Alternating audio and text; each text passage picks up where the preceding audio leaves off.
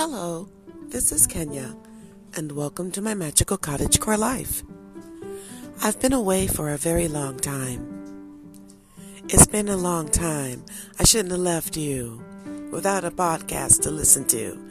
Okay, yeah, that was bad. But, you know, I'm from Detroit. What do you want from me? I was going to obviously have a reference to Aaliyah if possible. But I am back. I'm feeling much better. And yes, I did have the coronavirus.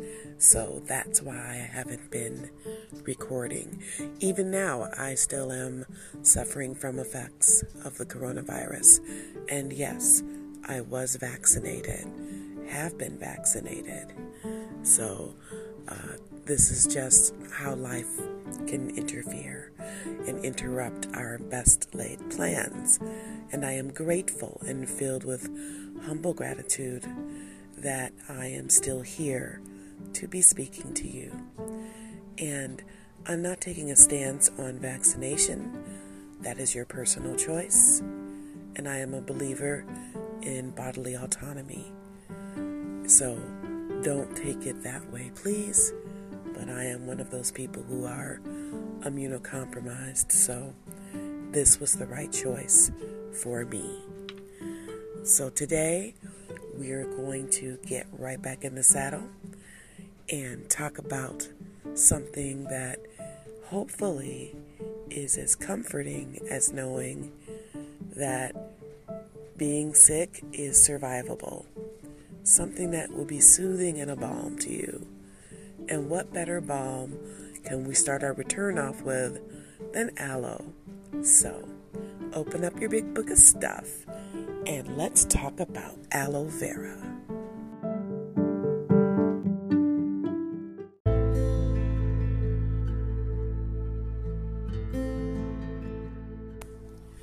Now, you've probably seen aloes everywhere, but not every aloe is an aloe vera. So don't just run around putting your hands on things, breaking them off, and rubbing them all over yourself. That's never a good look. Also,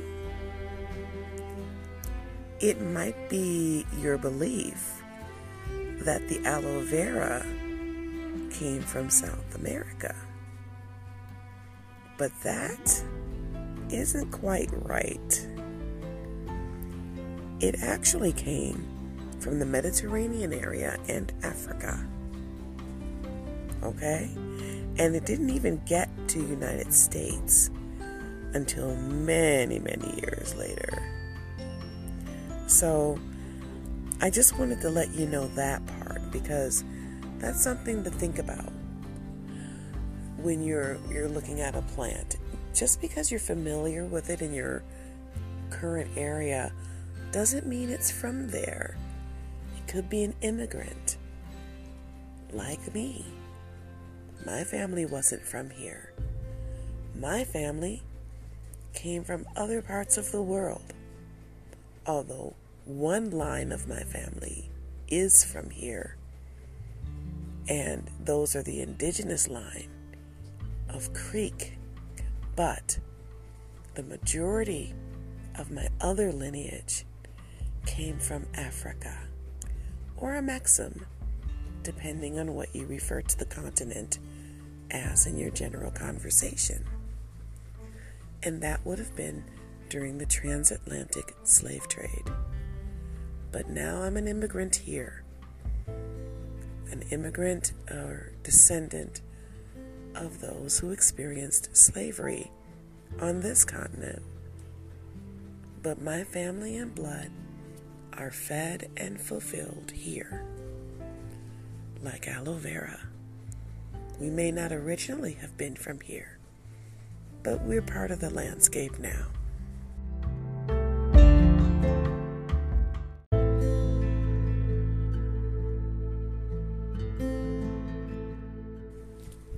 So, you may notice that this is an unusual format for my episodes, insofar as I generally don't talk about topics that can be seen as controversial or overly germane to certain viewpoints or moments in history that are not regarding typical cottagecore. But it is Black History Month here in the United States. So I'm kind of feeling that right now. And that's where I'm coming from. I would like to emphasize that out of even the worst situations, even the strangest travels and resettlements, beautiful things can be born. Much like many of the ADOS people here, American descendants of slavery or enslaved persons here, have bloomed, the aloe vera has also bloomed. If this episode makes you uncomfortable, please feel free to pass it by. I won't judge you because judging is not what we do to our friends, and we're friends, right? The aloe vera originated in the Cape Verde Islands in the Atlantic west of Senegal. That is so far away. But you can find aloe vera in every place you look in southeast Michigan, either in a store or a home. Usually, most homes. They're in products as far as the gels or the extracts, which it really isn't an extract if it's aloe vera but you can look up why that would be. Or in a burn kit.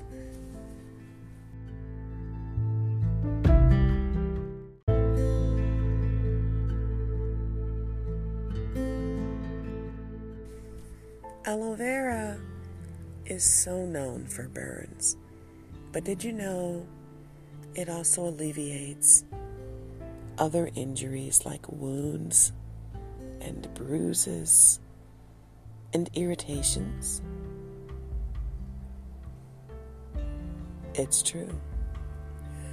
And for my Christian listeners, in John 19 39, we even have a reference that aloe vera was used to embalm the body of Christ. So it has been a traveler, a comfort, a blessing and a grace for many, many peoples. And because of that, I do recommend that, if possible, you consider growing aloe vera in your home or in your garden if you're in a warm area that won't kill it. Aloe vera also is edible, but I would make sure you have the right aloe before you do such a thing. And even though home remedies often have people taking aloe vera for jaundice as well as a tonic, understand that for some people it's a purgative. And you may wind up seeing it come back up faster than it went down if you eat too much of it or if you're reactive to it.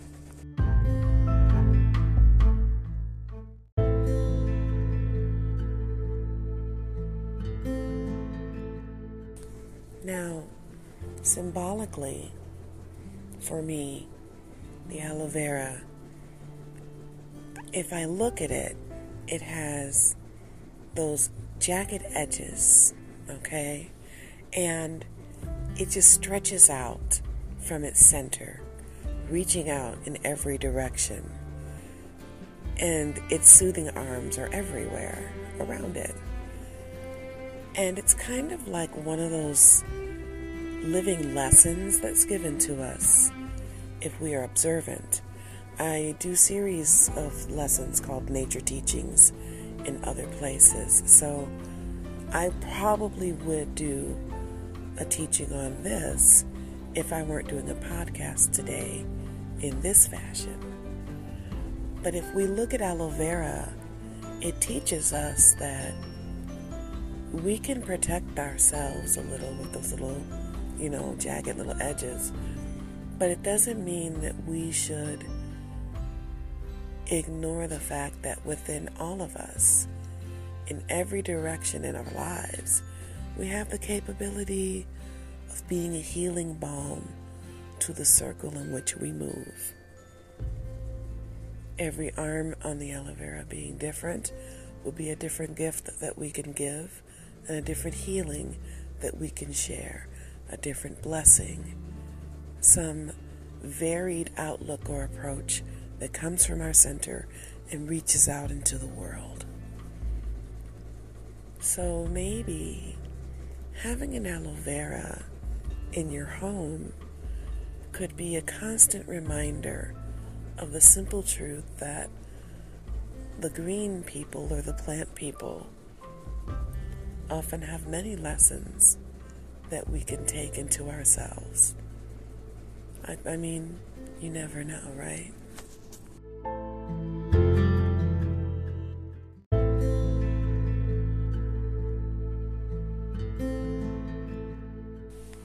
Now, I wanted to add to this episode that I said that if it's aloe vera, it's not really an extract, but that's not exactly correct. I say that because most people think of extracts as runny liquids, and in this particular case, it is an extract, but it's more resinous. And it's usually used in a very specific fashion, which I'm not going to share here because I'm not a certified herbalist, I'm not a doctor, I'm not a certified naturopath, and I've told you this before. I am very firmly trying to keep you safe. So if you'd like to know more, speak to your local county extension agent.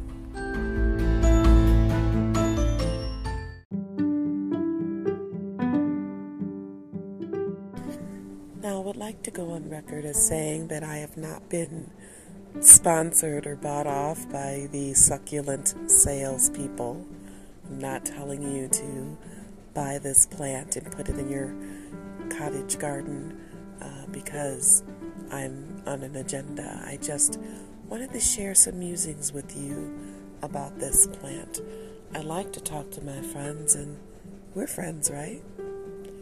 So maybe this might be something that you can use in your regular life. You know, you could even add aloe vera to your home balms your homemade salves. And in doing so, get even more in touch with the blessing and the lessons from this plant while you're creating it. And it makes a wonderful gift too. Succulents just, even for most people who kill plants, succulents are a little bit easier to handle as long as you teach them about proper watering technique, of course. If you can today, it would be a good day to mimic the lessons of the aloe vera, to be a helpful traveler wherever it is you bloom. Let's just maybe write that down at the top of your entry in your book, book big book of stuff today about this, about aloe vera. I look forward to seeing you here next time on my magical cottagecore life.